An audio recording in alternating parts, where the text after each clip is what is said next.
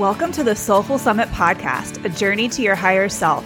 I'm your host, Haley Peel, a life coach and pharmacist, where I will help you elevate your self care, reclaim your energy, and align with your true north. We will chat about holistic living, adventure, raising your energetic vibration, and how to connect with your higher self. Let's dive in.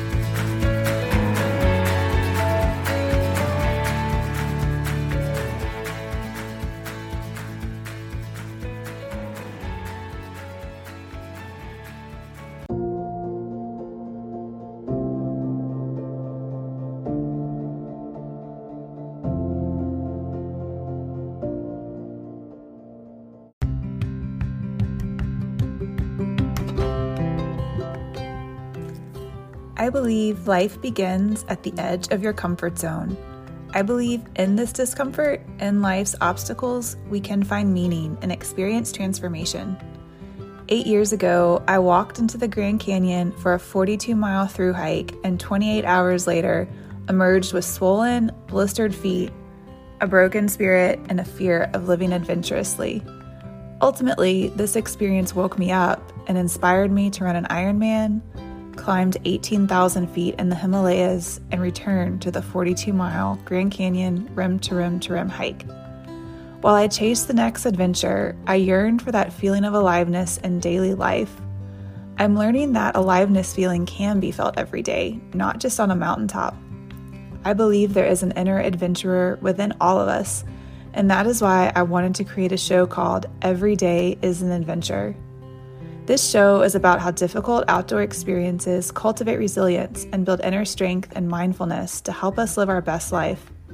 It's about how outdoor adventure challenges teach us to overcome obstacles in our daily lives and how they cultivate presence. It's choosing to see these challenges as opportunities and allowing ourselves the space for introspection and transformation. It's finding a balance between stretching ourselves and being content and truly present each day. I want to empower you to awaken your inner adventurer. And every week, I will share adventures of my own and others to help you step into your own adventure inspired life. We'll talk about ways to find that balance of stretching yourself to reach new potential, but also being more present and content every day. This is a space created to encourage and inspire you and to offer actionable tips each week to help you awaken your inner adventurer. My name is Haley Peel, and I'm so glad you're here. Let's get started.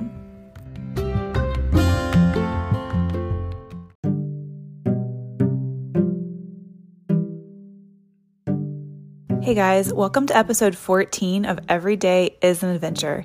In this episode, I share my Ironman Cozumel race experience and the ups and downs of race day.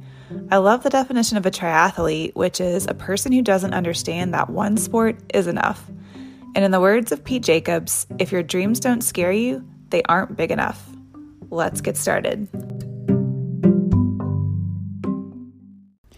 So, I remember watching Ironman Kona in Hawaii on TV when I was in high school and thinking, oh my gosh, this is insane. Like, I would never be able to do that. And also, why would anyone actually choose to do this?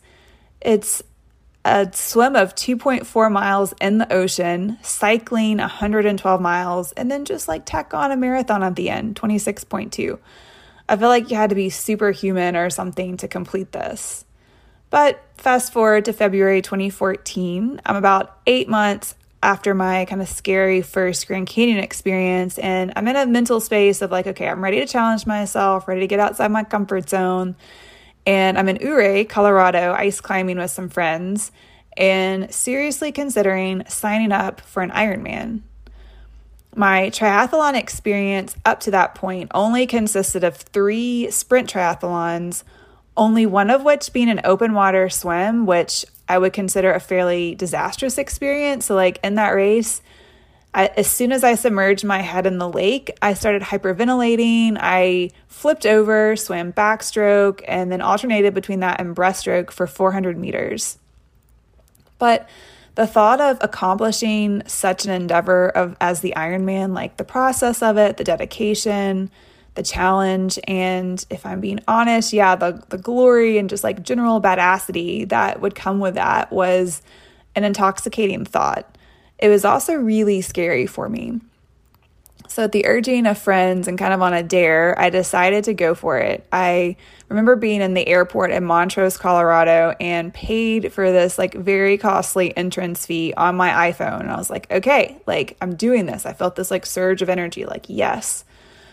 When I got back home to Nashville, the like realization and panic began to set in. Like, what am I doing? I have no idea how to do this. I've never even ran a marathon before. Like, what am I doing? But I knew I needed a coach and a training plan, and I needed them fast because the race was in November of that year. So I found a coach and he talked with me, worked with me to get an iron an Ironman plan out. We had races, we had training things, training schedules, we had nutrition, and he really helped me through the whole process of transitions and like learning from his experience. It was super helpful. So he got me to the starting line of that Ironman that I'd signed up for, which was in Cozumel. So on November 2014, I'm in Cozumel, Mexico, and I'm about to run this race. It's 140.6 miles of swim, bike, run, all in less than 17 hours. And my goal was to do it in 13 to 14, kind of based off of my training how I had been training with my speed and, and whatnot. And so I'd been training since March and competed in two half Ironmans, two Olympic distances. I had ridden the farthest I had ever ridden before, 120 miles, mostly in the rain, and ran the farthest I had ever run before, which was 18 miles. I battled plantar fasciitis, but I discovered these shoes called Hoka One Ones, which are goofy looking moon shoes with a lot of cushion and they saved they saved my feet. I would not have been able to continue training or run the race otherwise. I learned how to change a flat tire on my bike and the importance of staying hydrated and maintaining appropriate salt intake. Like I sweat profusely, so I that was really something that I had to learn to kind of tweak. And I learned how to ride a triathlon bike. Like it's really difficult at first for me, like very unsteady, like learning how to change the gears and whatnot. So that was definitely quite a learning experience. But 7:30 a.m. on November 30th, I am getting ready. I'm at the starting line of this Ironman and uh, we're ready to enter the ocean, which was like a huge relief because I was about to pee on myself in the starting line. But the energy, like at the starting line, was really intoxicating. Like the music, the people, the triathletes. I was a little nervous, but like not terribly. I've been training for the past nine months and was ready to execute my game plan. And so the horn went off, and so did my swim cap group. It was like a rolling start. We had 100% visibility in the ocean, and the salt water made us more buoyant. So the current can be really strong in Cozumel. So thankfully for this race, we were swimming a point to point with the current. And I'm not an extremely fast or extremely slow swimmer. I'm kind of in the middle. So I just kind of settled into my stroke count and just enjoyed the view. I just focused on where I was in the moment and just stroked and kicked and kept moving forward. The ocean was about 25 to 30 feet deep, and the view was absolutely stunning. Like, there were so many people that I didn't see any fish during the race, but I love being able to see like the visibility. It was like way more entertaining than the murky lake water where I did my training. At some point during the swim, though, the current changed directions, and suddenly I was swimming upstream. And a local had kind of forewarned me about this possibility, so I was mentally prepared for it. She was like, just keep moving your arms, keep kicking your feet, even if it feels like you're not making any forward progress, like you are. Just keep moving, don't just like stop.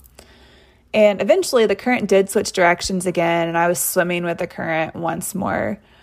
And after about an hour and 15 minutes, I exited the ocean. I got through my transition one and I was off to the bike ride. I saw my friend Michelle in transition one, and I cannot tell you how encouraging it is to see like a smiling, familiar face in this event. It just does absolutely like wonders for the psyche. And so I would definitely recommend not competing in Ironman without a support crew. It helps also too if they compete in triathlons just because they understand the race and can give advice, but it's not necessary. But your support crew helps with logistics before and during the race, and most importantly, they create these awesome motivating signs to cheer you on. I think my favorite sign that I saw was smile if you just peed yourself. So, cycling is by far my strongest discipline of the three swim, bike, run. I had a pretty strong swim and I was confident heading into the bike. I knew my nutrition plan and was ready to just hammer out this solid bike ride. And my goals for the bike were to make sure I fueled appropriately, stayed hydrated, ate, cycle at a steady pace, but conserve energy for the upcoming marathon at the very end. But Cozumel and the Cosmos had other plans for me that day. I should also mention that I had never swam ever in salt water until this race. And I was so dehydrated out of the swim that I drank all three of my water bottles, which contain Gatorade and other energy drinks, um, and in one hour instead of over three. So my goal was to have like one bottle an hour, but I was so thirsty, I just I drank them all very quickly. And I also continued with my food plan, which was like a combination of Pop Tarts and Fig Newtons. So essentially, I was consuming way more calories than I should have been, which would later come back to haunt me. So the bike course was fairly flat with a slight uphill on this like 10 mile stretch of the backside of the island. And this is where the wind was like wicked strong. I mean, cyclists you could see like they were leaning into the wind so as not to like tip over. And, you know, fortunately, we were all able to experience that extreme wind not once, not twice, but three times that day because it was a three loop course. And while the wind was not appealing, like I personally prefer hills over wind any day like it was absolutely gorgeous. The ocean waves cra- crashing down on the rocks were just incredible to see.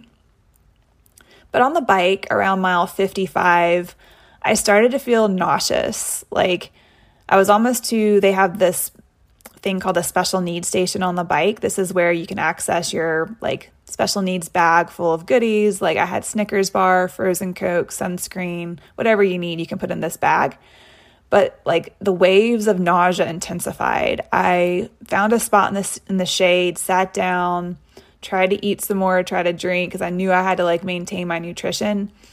I didn't realize until after the race like where I had where I had gone wrong.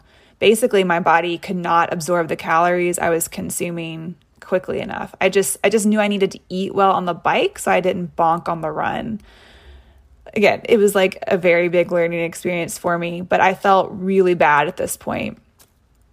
I peed on myself again. So, like, it's pretty common to pee on yourself in these long Ironman events, at least for a lot of people, especially during the bike ride. And I would never have finished the bike if I had to stop every time I had to pee.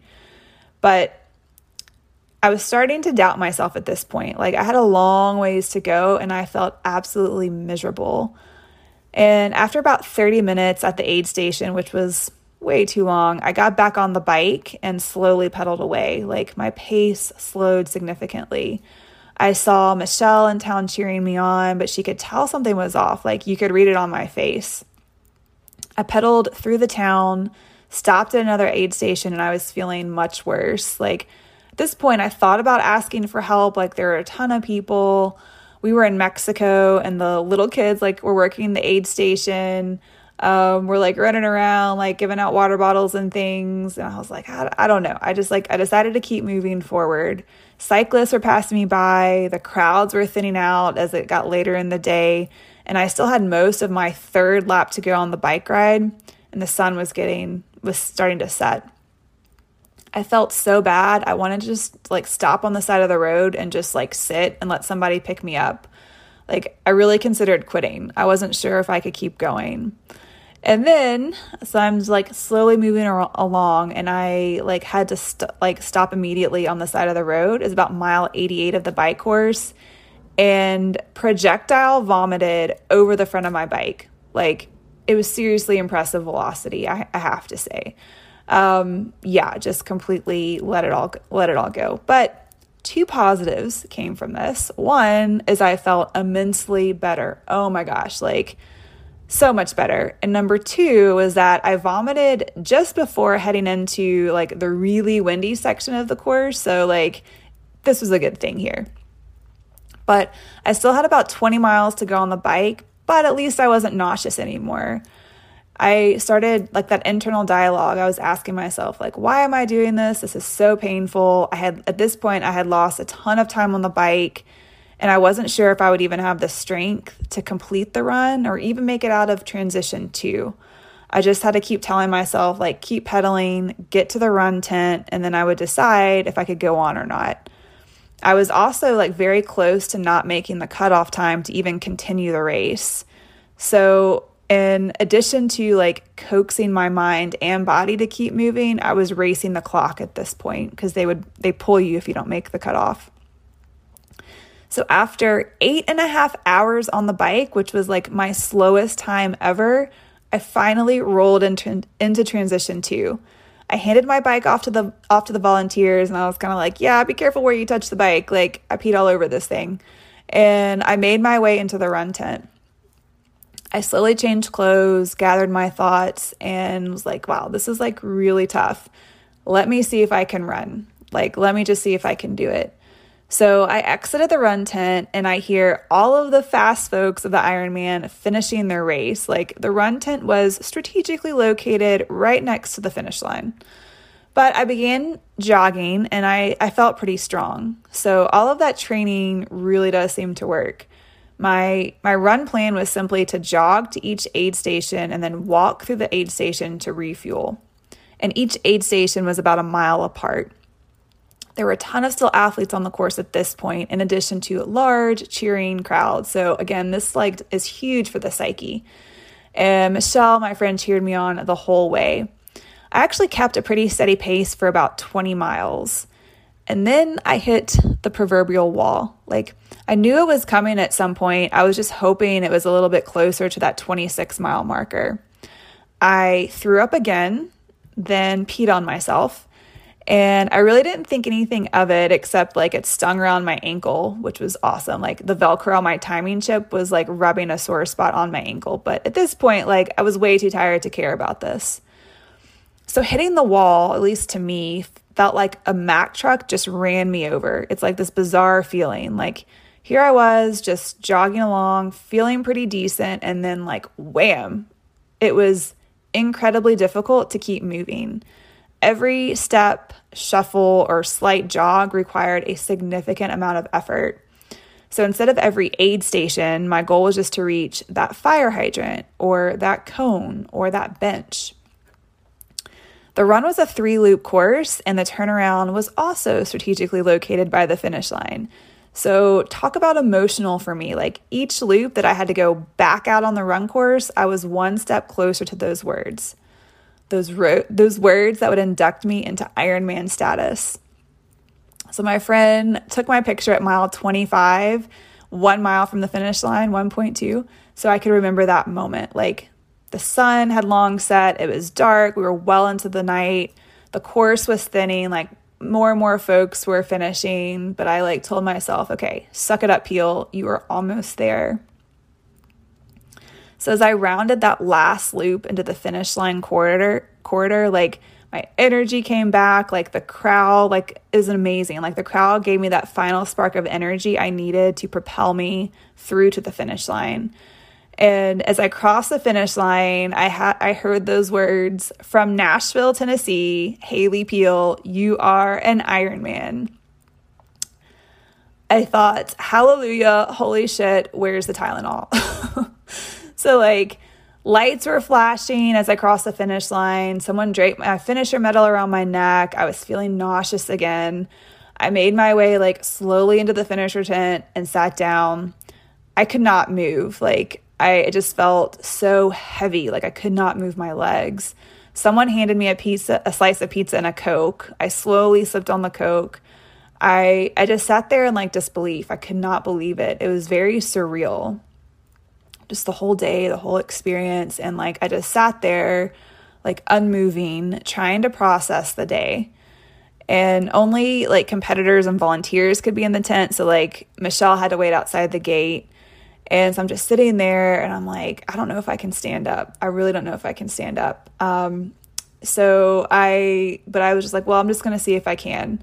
somebody and before this like somebody looked over at me and was like you did it you're an Iron Man. and i almost broke down into tears like i did not expect to be so emotional at this point my legs like felt like concrete but i decided to attempt to stand up because it was like okay i either stand up and keep walking or i collapse and they give me a saline iv i don't know so but fortunately i did keep walking i collected myself exited the gate and saw Michelle, gave her a huge a huge hug and just started crying, like let it all out. Again, it just felt so surreal. My final time was 15 hours and 28 minutes. And I just I still kind of get chills like thinking about it cuz I just it was such a cool experience. It was an incredible journey and just like the months of training, like the camaraderie, like the race day, like the process along the way, like the finish line I could not have asked for a better experience. Like things didn't go completely smoothly at all. Um, I did not meet my goal time, but that's okay. Like I still crossed the finish line. I had a ton of moments of doubt throughout the whole journey, like even well before the race. But I pushed myself out of my comfort zone and completed my first Ironman. A day or two after the race, we were driving around the island and we saw two guys on the side of the road with this huge Brahma bull. And as we got closer, I was like, is this a real bull or is this fake? But once we pulled right up to him and he blinked his eyes, Michelle pulled over and was like, You have to get a picture on this bull with your Iron Man medal. And I was like, Yes. And then it was like, Wow, this is a really large bull that is either really old or maybe slightly sedated. But I got up on the bull and literally grabbed this bull by the horns, which I feel like is a metaphor for life. So let's get out there, get out of our comfort zone, and grab life by the horns. Hey guys, hope you enjoyed this episode. Here are the takeaways. Number one, put something on the calendar that scares you, that gets you out of your comfort zone. Number two, know your why. Your why statement helps you get aligned and moving forward to your goal and helps you weather the ups and downs. Number three, when the current changes directions, keep swimming and kicking. Even if it feels like you're not making progress, you are. Number four, take what's before you in bite sized chunks. When you feel like you've been hit by a Mack truck, just get to that next cone or that next bench. Number five, sometimes to give yourself that encouragement, just tell yourself, let's just see how it goes. Number six, grab life by the horns. And number seven, I'll end with this try quote A journey of 140.6 miles begins with a decision to try.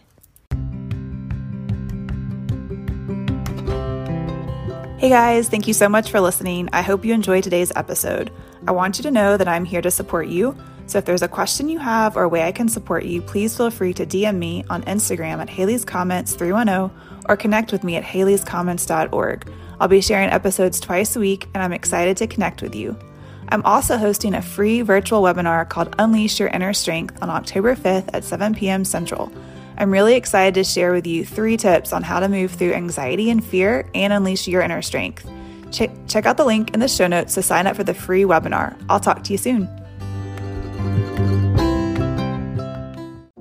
As a busy woman in the corporate world, I experience success in the traditional sense a good job, a house, friends, and family, my dog Fitzroy. I had a lot to be grateful for. Yet something still felt off. I felt like I was just going through the motions without any real sense of purpose or fulfillment. I struggled to find work life balance. I felt like I was always on the go, juggling multiple responsibilities. I had lost touch with who I really am and what truly makes me happy. I was living on autopilot. What do you do if you feel overwhelmed and exhausted all the time, like you're constantly running on empty? What do you do if you can't seem to switch off and just relax? Even when you do have downtime, your mind is still racing with work and family worries. If you feel this way, you're not alone and this is completely normal. It's why I designed a quiz to help busy, successful career women in their 30s and 40s who feel their life force is being drained prioritize their self care, and reclaim their energy by knowing their unique self care style. When you finish the quiz, you get your tailor made results sent directly to your inbox. Just click the link in the podcast show notes to take your free quiz to find out what is your unique self care style.